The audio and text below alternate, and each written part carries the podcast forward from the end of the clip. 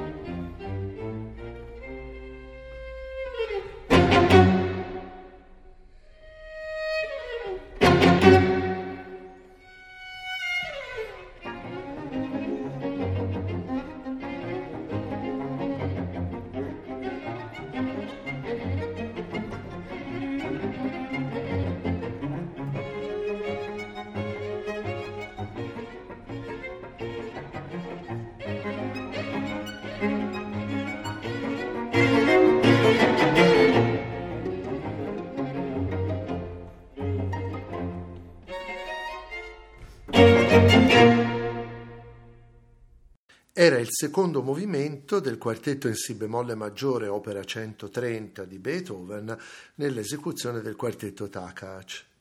L'ultimo dei tre quartetti per archi dedicati da Beethoven al principe russo Nikolai Galizin fu eseguito per la prima volta il 21 marzo 1826. L'accoglienza fu mista. Alcuni movimenti furono apprezzati al limite dell'entusiasmo, in particolare il quarto, un alla danza tedesca originariamente pensato per il precedente quartetto opera 132, e il quinto, ovvero quella cavatina che costituisce ancora oggi una delle pagine in generale più apprezzate di tutta la letteratura beethoveniana per la sua toccante e al tempo stesso originale liricità. Questa cavatina è il vero movimento lento del quartetto opera 130, dal momento che il terzo movimento, sul quale torneremo, è un andante che potremmo definire passeggiante e ha un carattere assai più scherzoso che lirico. A differenza però di quanto avveniva nei due quartetti precedenti, qui il movimento lento non è il cuore della composizione, ma è piuttosto pensato in funzione di contrasto con il successivo finale verso il quale, almeno nella concezione originaria, è orientato l'intero quartetto. Del resto non sono soltanto la posizione e la relativa brevità a fare di questa cavatina un movimento profondamente diverso sia dal canto di ringraziamento dell'opera 132 sia dal tema con variazioni dell'opera 127, ma anche la sua struttura formale, una semplice forma di canzone tripartita, sia pure ancora una volta trattata da Beethoven con notevole originalità. La sezione iniziale è affidata a un tema cantabile, un'arcata il cui punto culminante è sottolineato da un breve ma efficace crescendo. Colpisce in particolare di questo tema la distribuzione strumentale.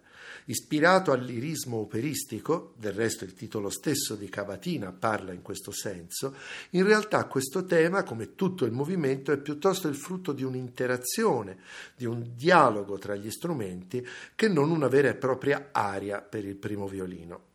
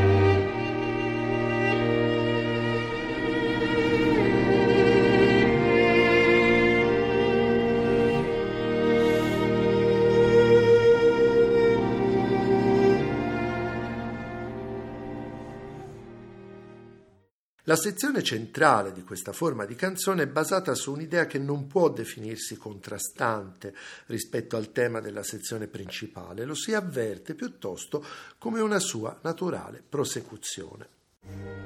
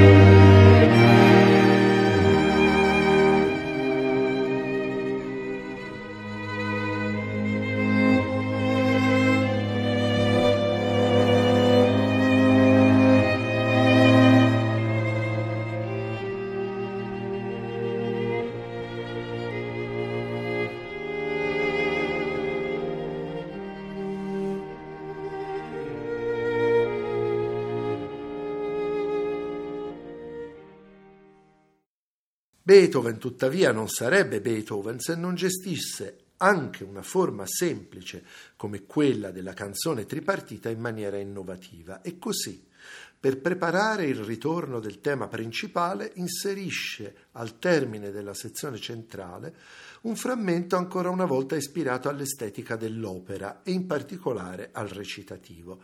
Si tratta però di un recitativo di tipo completamente diverso sia da quello della nona sinfonia sia da quello dell'opera 132 che abbiamo ascoltato nella trasmissione precedente. Questo è piuttosto un momento di sommesso ma intenso pathos che interrompe la cantabilità della cavatina ricorrendo ancora una volta alla figura retorica dell'atmesi, ovvero all'uso insistito delle pause per generare un senso di affanno. Senso di affanno che Beethoven richiede esplicitamente agli esecutori ponendo in questo punto l'indicazione beklemmt, che significa appunto ansimante, angoscioso.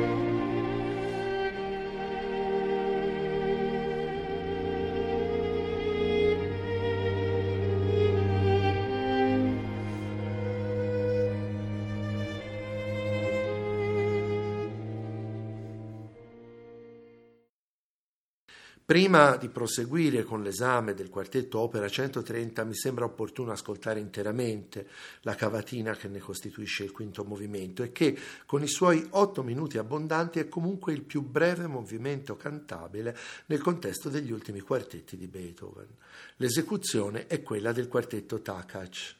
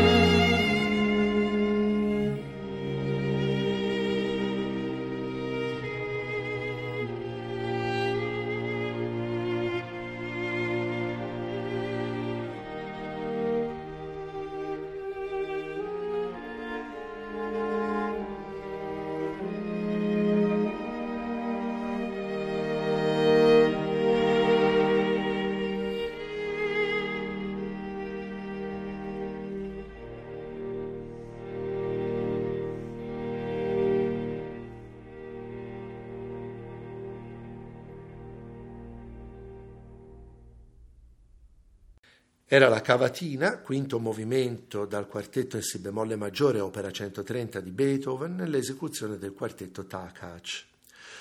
Come dicevo all'inizio, l'accoglienza riservata a questo quartetto in occasione della prima esecuzione fu di diverso segno a seconda dei movimenti. Quello che abbiamo appena ascoltato, ossia la cavatina, fu sicuramente uno dei più apprezzati. Prima di indagare la successione degli altri movimenti, dobbiamo però andare subito al dunque perché il quartetto Opera 130 costituisce un caso di filologia d'autore tra i più dibattuti e controversi, e non solo in ambito beethoveniano. Quello che infatti lasciò molto, molto perplessi gli ascoltatori di quel 21 marzo 1826 fu il finale del quartetto, una doppia fuga preceduta da una obertura che nel complesso sfiora il quarto d'ora di durata. Come abbiamo visto nelle precedenti trasmissioni, non era certo la prima volta che un movimento beethoveniano aveva una durata così ampia, ma il problema per gli ascoltatori del tempo non fu tanto la lunghezza, quanto il fatto che questa doppia fuga era risultata nella sua astrazione melodica e nella sua aggressività sonora assolutamente incomprensibile. Un anonimo estensore della Allgemeine Musikalische Zeitung giunse a scrivere che questo movimento era incomprensibile come il cinese. Secondo un aneddoto, che a tutt'oggi non ha trovato conferma nelle fonti, la reazione di Beethoven alle critiche riguardanti questo finale sarebbe stata violenta. Può darsi, ma le cose erano comunque destinate a prendere una diversa direzione. Fin da quando il quartetto Opera 130 era stato provato per la prima volta a casa di Beethoven nel gennaio del 1826, tutti si erano infatti convinti che il finale avrebbe costituito un problema.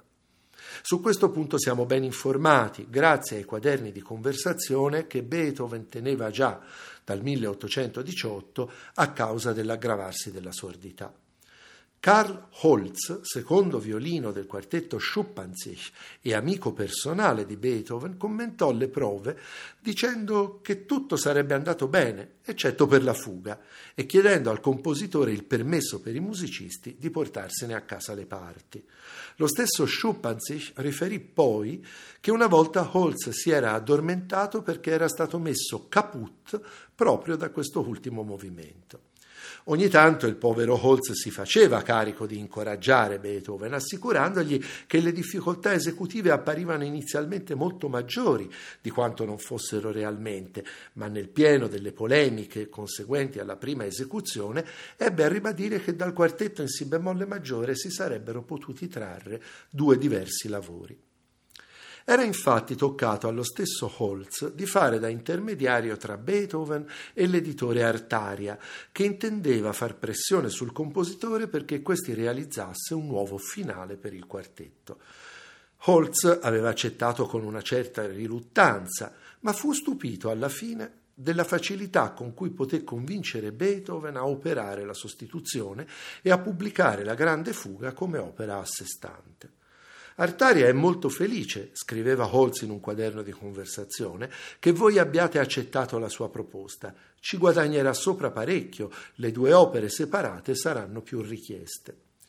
L'unica raccomandazione che Beethoven sembra aver aggiunto una volta accettata l'intera operazione, sempre stando ai racconti di Holz, fu che il nuovo finale seguisse la cavatina senza una lunga pausa. A questo punto dobbiamo sperimentare anche noi i due diversi esiti del quartetto Opera 130. Ascoltiamo dunque dapprima le battute conclusive della cavatina seguite dal violento attacco della obertura e giungiamo almeno fino all'inizio della prima fuga.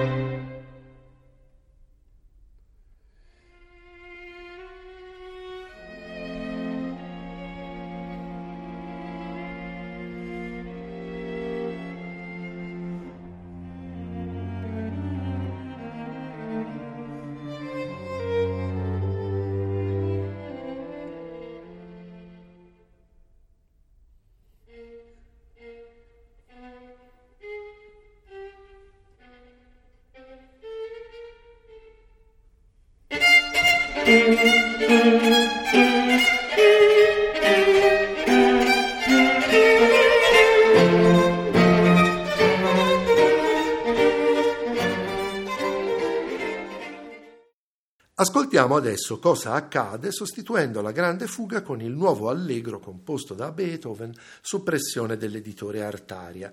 Allegro che tra l'altro costituisce anche l'ultima pagina portata interamente a compimento dal compositore. Siamo negli ultimi mesi del 1826. Beethoven morirà nel marzo successivo.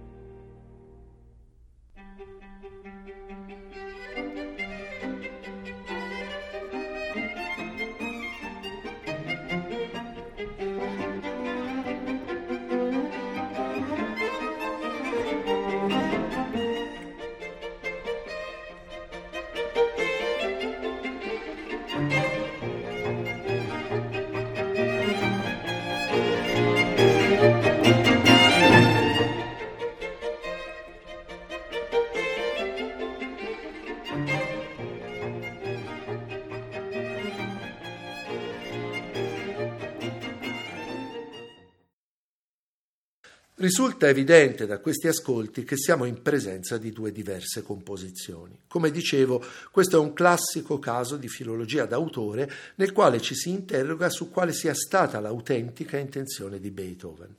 A questi problemi non esiste mai una soluzione definitiva perché in genere è sempre possibile interpretare in maniera molteplice il comportamento di un autore e non è detto affatto che ci sia stata una volontà definitiva di Beethoven a proposito dell'opera 130. In altre parole, la domanda è la seguente. Beethoven compose il nuovo finale e scorporò la grande fuga dal resto del quartetto solo ed esclusivamente per ottemperare a delle richieste di natura commerciale da parte dell'editore? Oppure la facilità con cui accolse l'invito di Holz attesta che egli stesso alla fine si era convinto dell'inappropriatezza della concezione originaria? Il comportamento della critica di fronte a questi casi non è in genere lineare. Scegliere una soluzione piuttosto che un'altra comporta sempre uno studio attento e approfondito di tutte le fonti primarie e secondarie a nostra disposizione, ma poi subentra un lavoro di interpretazione che in definitiva rimane soggetto a forti margini di arbitrarietà. A orientare le scelte sono inevitabilmente anche posizioni di natura estetica e filosofica. È inutile dire, per esempio, che il modernismo novecentesco ha teso a rigettare il nuovo finale dell'opera 130, liquidandolo come un arretramento. È significativo, per esempio, che uno dei più grandi ammiratori della grande fuga di Beethoven, ossia Igor Stravinsky, abbia cambiato idea sull'argomento nel corso della propria vita. Se in un primo momento ritenne che gli amici di Beethoven avessero avuto ragione a convincerlo di separare la grande fuga dall'opera 130, poco prima di morire Stravinsky dichiarò di essersi reso conto che la fuga era stata intesa da Beethoven come apice dell'intero quartetto e che ne costituiva idealmente anche il punto di partenza.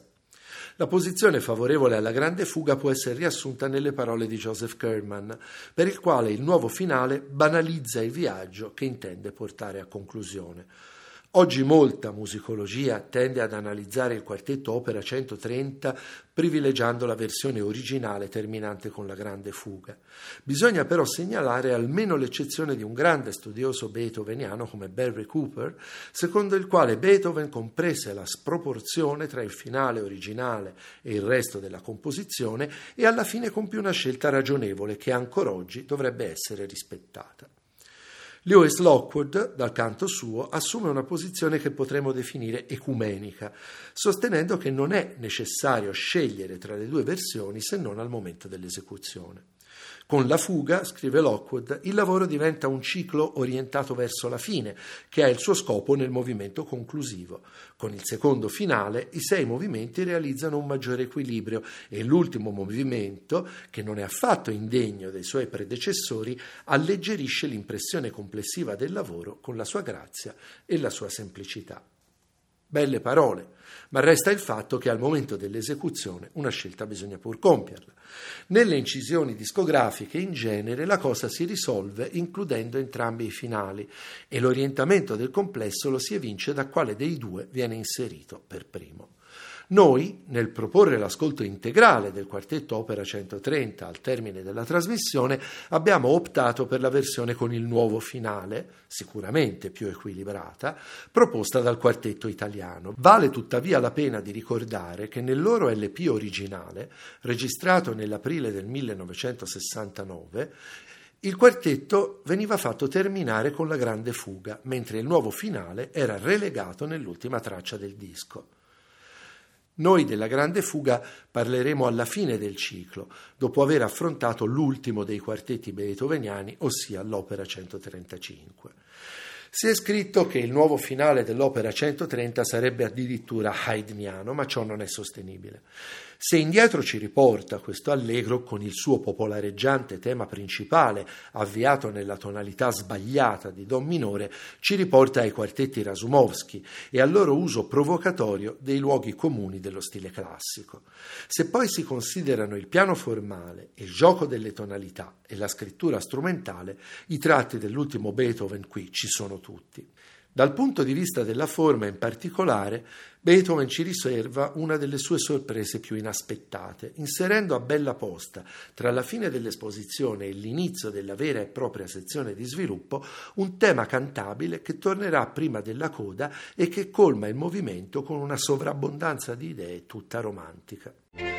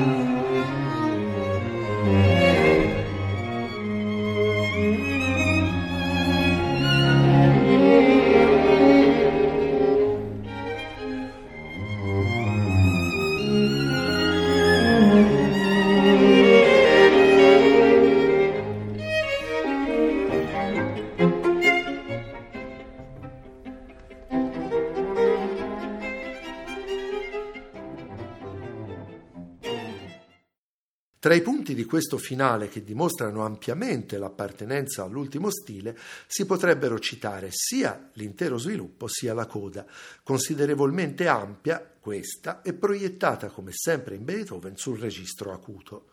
Ma dovendo scegliere un passaggio significativo, opto senza dubbio per la transizione alla ripresa, ossia il passaggio che conduce alla riproposizione del tema principale nella sua configurazione originaria. È una transizione di notevole forza al termine della quale il tema principale, di per sé tonalmente ambiguo, sembra stentare ancora di più a raggiungere una fisionomia definita.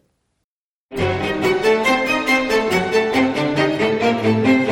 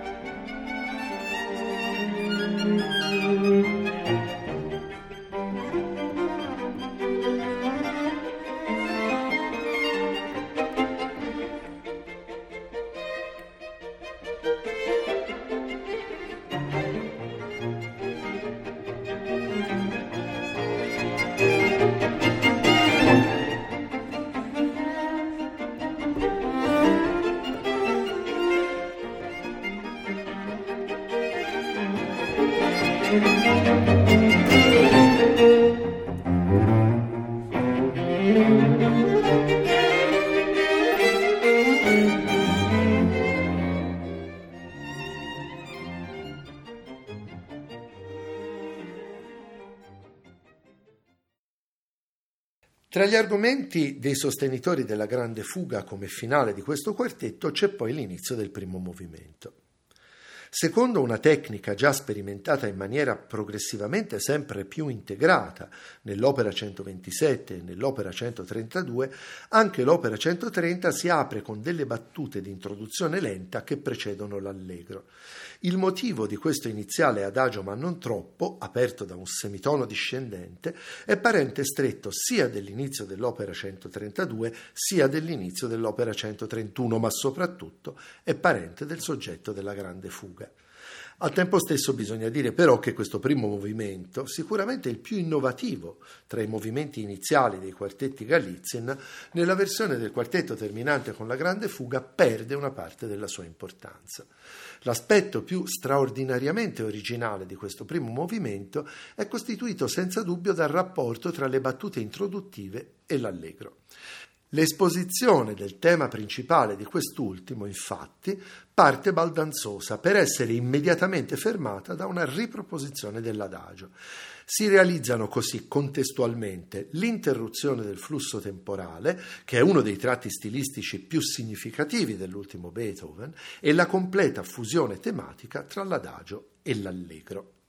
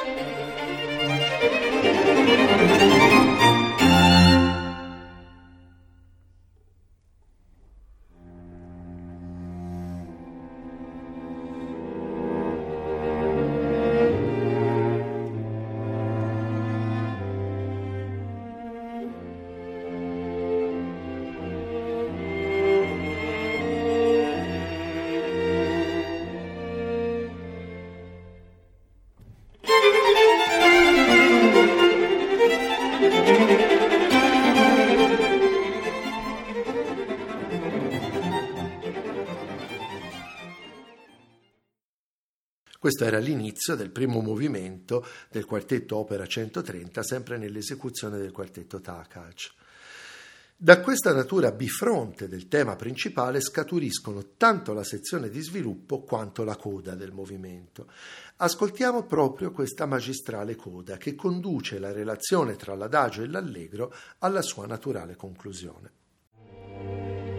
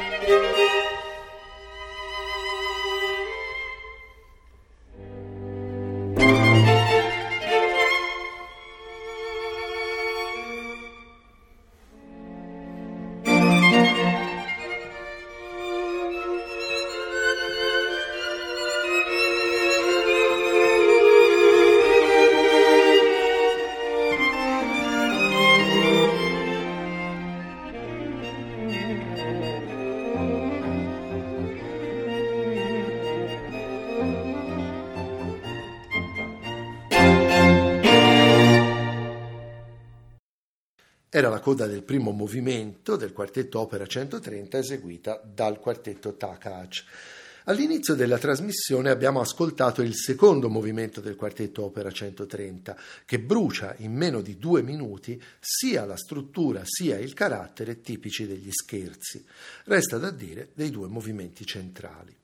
Il terzo movimento, andante con moto ma non troppo, reca la didascalia poco scherzoso e appartiene a quegli ibridi a metà strada tra il tempo lento e lo scherzo, a cui appartiene anche per esempio l'allegro scherzando dell'ottava sinfonia.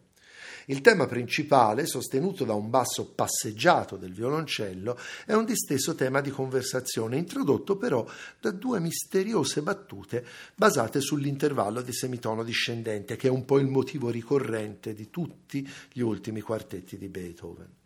L'inquietudine generata da queste due battute iniziali tuttavia è subito dissipata dal tema principale, affidato inizialmente alla viola.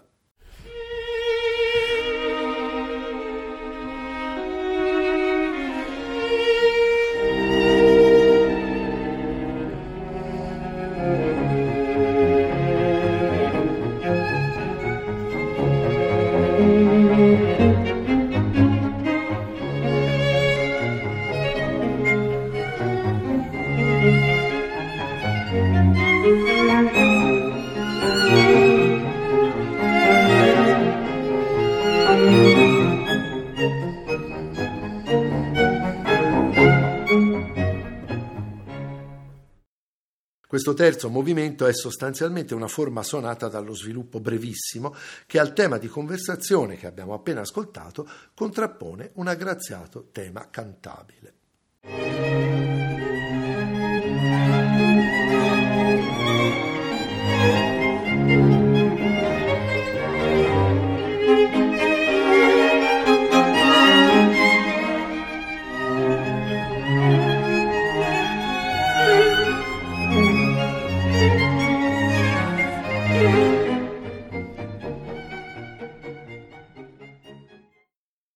Beethoven si affida quindi ancora una volta alla coda per liberare tutto il suo spirito di libertà fantastica. La pagina si conclude con un rapido accenno al tema cantabile che lascia spazio a una chiusa dalle sonorità e dalla ritmica imprevedibili.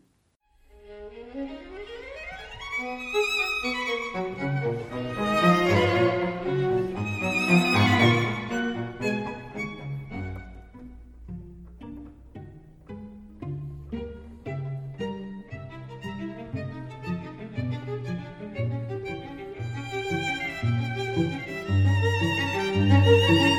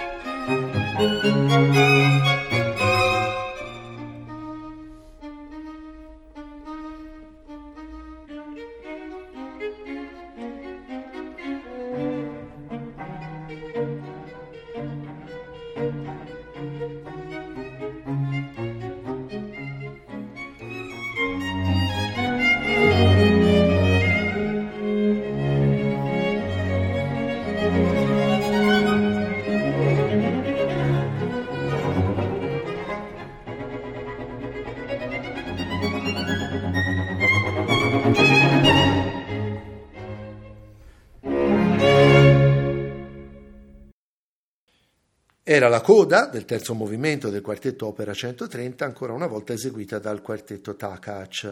Ho lasciato intenzionalmente per ultimo il quarto movimento, quella alla danza tedesca, che in un primo momento avrebbe dovuto trovare posto prima del finale dell'Opera 132 e che fu alla fine sostituito in quel quartetto dal breve tempo di marcia suggellato dal recitativo. Opportunamente trasposto di tonalità, il movimento trovò quindi la sua collocazione definitiva nell'opera 130. Assieme alla cavatina che lo segue immediatamente, questo allegro assai in tre ottavi fu il movimento che suscitò i maggiori consensi da parte del pubblico della prima esecuzione. Abbiamo già detto nella precedente trasmissione come una delle caratteristiche più notevoli degli ultimi quartetti di Beethoven sia quella di riuscire a conciliare registri stilistici diversissimi e perfino opposti. In questo caso, ancora una volta, Beethoven si appropria della musica d'uso e la conduce a vette artistiche elevate, grazie all'invenzione melodica sublime e a una fantasia variativa che non ha sicuramente paragoni nella storia della musica. Vi propongo questo movimento per intero, invitandovi a fare attenzione soprattutto al momento nel quale il primo violino, dopo la ripresa letterale del tema principale, si libra in una variazione ornamentata che trasforma la danza tradizionale in un etereo volteggio e al modo in cui l'intero movimento si conclude, estinguendosi a poco a poco nei diversi strumenti prima del sussulto finale. Mi piace ricordare ancora una volta che dopo tanto dolcissimo melodizzare il quartetto ci regalerà la vertigine lirica della cavatina.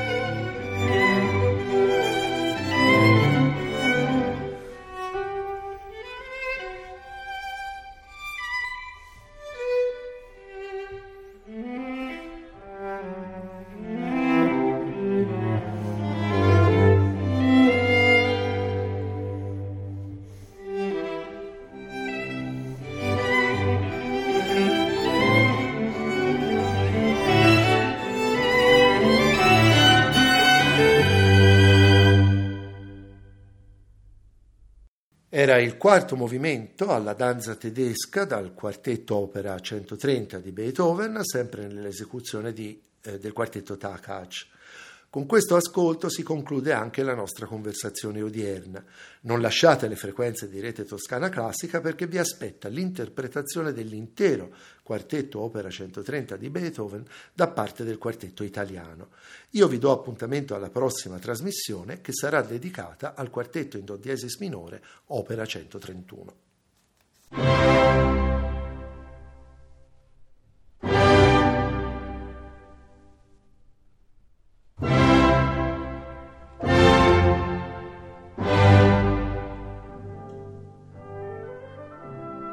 Abbiamo trasmesso Beethoven 250 e gli uomini salirono verso la luce. Progetto di Alberto Battisti e Luca Berni.